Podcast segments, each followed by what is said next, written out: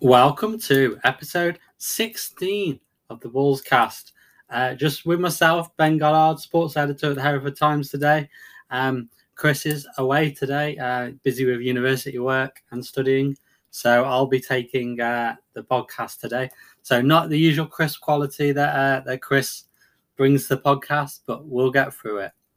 And to start the podcast uh, today, we're going to look back at the 1 0 win for Hereford, second win of the season against Chorley, and what a, desi- what a needed win it was for Hereford. Uh, and uh, they pushed all the way for it, and um, eventually Miles Storey broke the deadlock and got the winning goal. Um, probably all the things that haven't gone Hereford's way in the previous weeks and months um, since the start of the season probably did go their way on Saturday. Um, Chorley had a couple of efforts, and um, Brandon Hall was kept reasonably busy in the Hereford goal, but then Hereford had several efforts as well at the other end. So pretty even game that Hereford just probably just probably did enough to snatch in the end and uh, to get that needed three points in the end. And um, it was great to see Christian Pearce leading the back line for Hereford. Um, the central defender has had his problems since joining, to say the least. And um, it was good to see him organise the back four, and they they they did look organised. He talks constantly through the game, and he was the man who really set the the the uh, the, the stone for Hereford, the building block for Hereford to um to build on in the second half. Um, clean sheet at half time. Josh Gowling said afterwards was what what they wanted. Um, maybe at expense of um, uh, their possession play, and um, instead of playing their usual trying to pass the the team off the park, I think they stood up to Chorley and um, and gave them a bit of a lesson uh, in how to win a game of football in the end.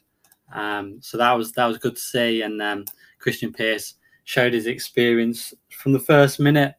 Um, he's definitely what would have been needed. Uh, ben, young Ben Pollock's done a sterling job in defence, but it's his first season as centre half, and you're you're playing against uh, strikers who who know the league inside out. They know their positions. They know how to score goals, and to throw Ben Pollock in as a, a young, really young centre half, used to play in midfield for the most of his career, but to put him in centre half and uh, and expose him to all that without an experienced centre half alongside him has probably been uh, what um, a main part of Hereford's problems this season. Really at the, at the back defensively, um, that hopefully the continuity now will start to build between Christian and Ben Pollock at the back, and Hereford can build on on the winning against Chorley.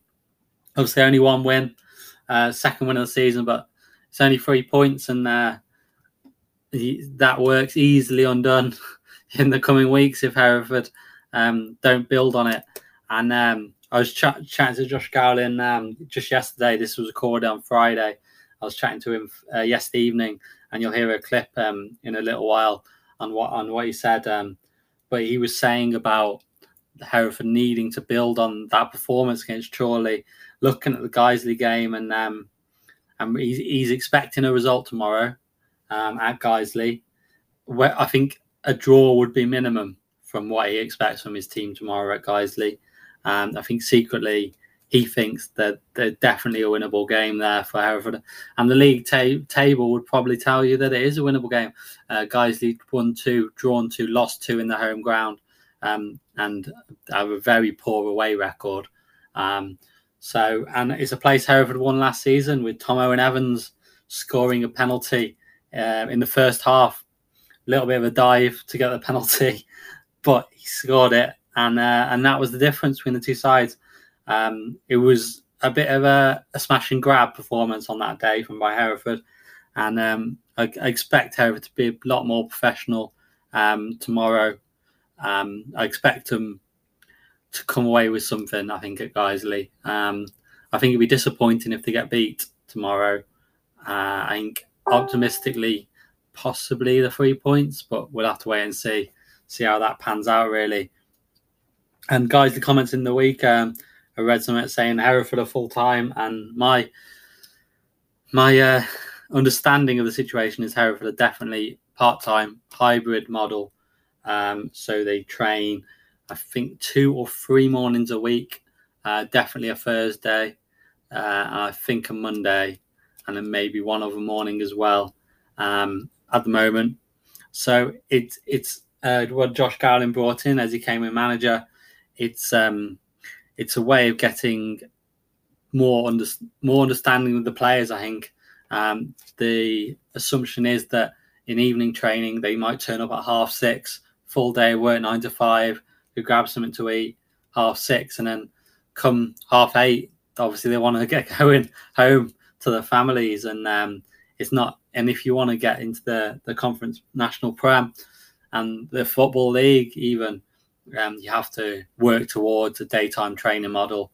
Um, so you have more time sat down in the classroom, understanding tactics, understanding how you're going to play, and time in the gym as well um, to build on the players that they've got. Obviously, that doesn't work for everyone. We've seen several players uh, leaving Hereford um, last summer and the summer before that.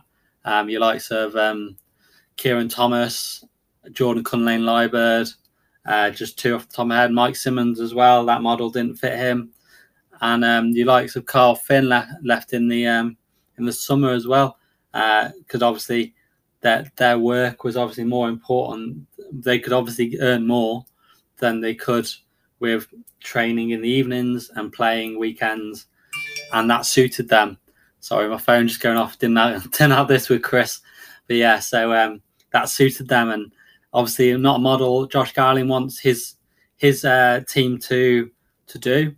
Um, so he moved them to daytime training in Birmingham to ch- cut down um, travel time as well. Because obviously, you, if your players are coming from the northeast, northwest, and most of the Midlands, then uh, obviously Birmingham's central location for them to get to, and you don't have to pay them another twenty miles or so to get them to uh, to uh, where were they training before? Hartbury, Hartpury University. So you got to pay their travel expenses to get them there, and doesn't make any sense if if fans aren't going to go to training anyway because it's out of Hereford at Hartpury anyway. Um, does it make any sense to have it closer to Hereford than far away? I don't think it makes too much of a difference. It's not. It's a bit here or there, really. In my my um my opinion, it's here or there. I don't think it matters where they train. If it's not going to be in, if it's going to be in Hereford, then that makes sense um, not to move it. If if they were training in Hereford and fans were going to watch the training and and the the bond was there between the training and the fans, then obviously it makes sense to keep it in Hereford. But while finances don't allow that, and players are coming from all over the country to play in the national north, and some for a lot of them, the away games are closer than the Hereford for the home games. Obviously, they're greeted with massive crowd at Edgar Street behind them. So that that makes up for the the extra travel, extra couple of hours traveling. And most of them are seasoned footballers. They're used to being stuck on the motorway for hours upon end, day in day out. Anyway, um, so yeah, I don't think the training makes much of a difference. It being in Birmingham to it being at Hartpury, I think it's here or there. And if it saves the club football money and means they can go for different players of a higher caliber player he might want not want to travel down to Hartpury twice, three times a week, then it makes sense.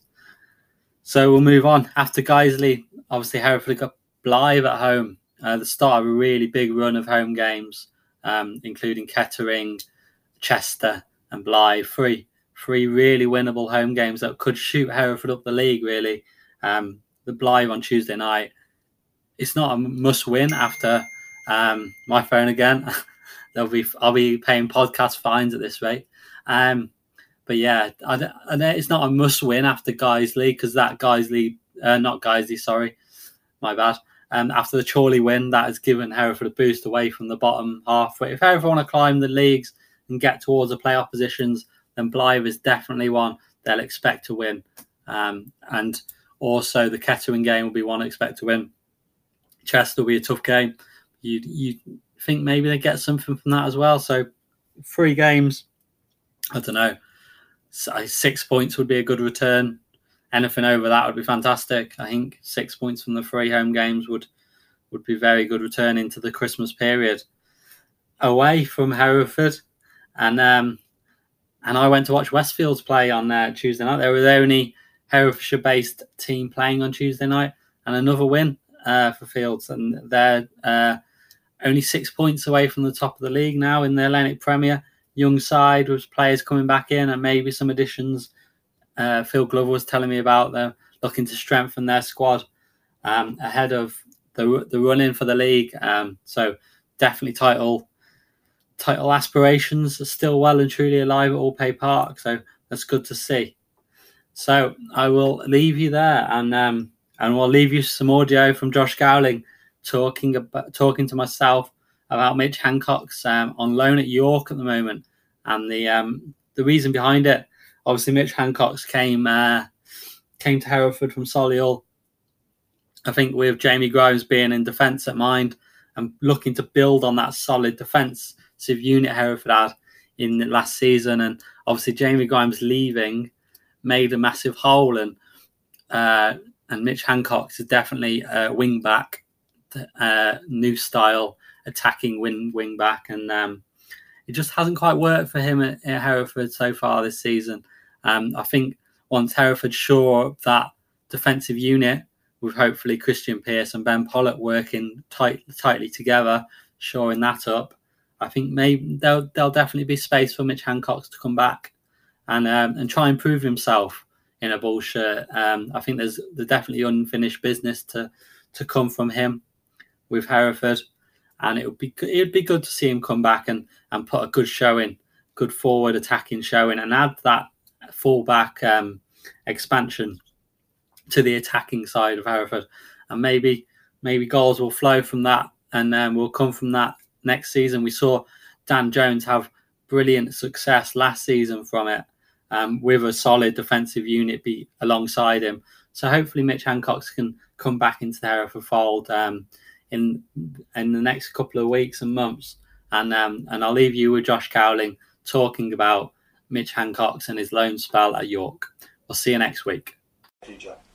And obviously, uh, Mitch Hancox is out on loan at York at the moment. Um, what's sort of the plan with him, and how do you think he's playing at York? And yeah, we went and seen him. I went and saw they lost uh, two uh, 0 to uh, Leamington on uh, Tuesday night, and I went to the game to have a look at him. Yeah, he's doing well there. He's doing well. Obviously, they're um, a bit more of a direct team, so they're a bit different than us. Uh, but you know, the idea for us was to, to get Mitch out on get some games, get some confidence back up. Um, because anyone that saw him pre-season would say he was probably our best player. Um, the season started, it's not quite worked for him at the moment, and but also he's been in a team that's been a bit, you know, we've been unfortunate that we've had injuries and stuff. We haven't been able to play a settled side, so he's, he's been obviously in that. So, you know, for us, we, we just wanted to get him games. Obviously, he's gone out to York, which is a big football club, um, and he's, he's gone there and he's, he's won a few games there, which is nice. So, you know, if we do bring him back into the fold, then at least we've got someone that's got a lot more confidence and, and been used to winning games of football. And I'm guessing he's he's put, sort of known as an attacking wing back, and sort of when we were conceding goals, it's probably not the the best person when you want to tighten things up at the back. I'm guessing. No, no, that, that, I think that's why we went a bit more solid, a bit more organised, and probably not as expansive as my fullbacks are normally. Because normally my fullbacks bomb and they yeah. get forward and, and that stuff. But where we've not had a settled partnership in the middle of the park, you have to kind of tinker things a little bit and probably play a bit more reserve, which is not really Mitch's game. He wants, to, like I say, wants to get forward. He's playing wing back at York in a back three, so he can get forward a lot more and, and join in. So it's probably not suiting him as much um, at the moment, which is why he's gone out to play some games and uh, play the system to get his confidence back up. So hopefully, you know, when he does come back in, he'll be full of confidence. Brilliant.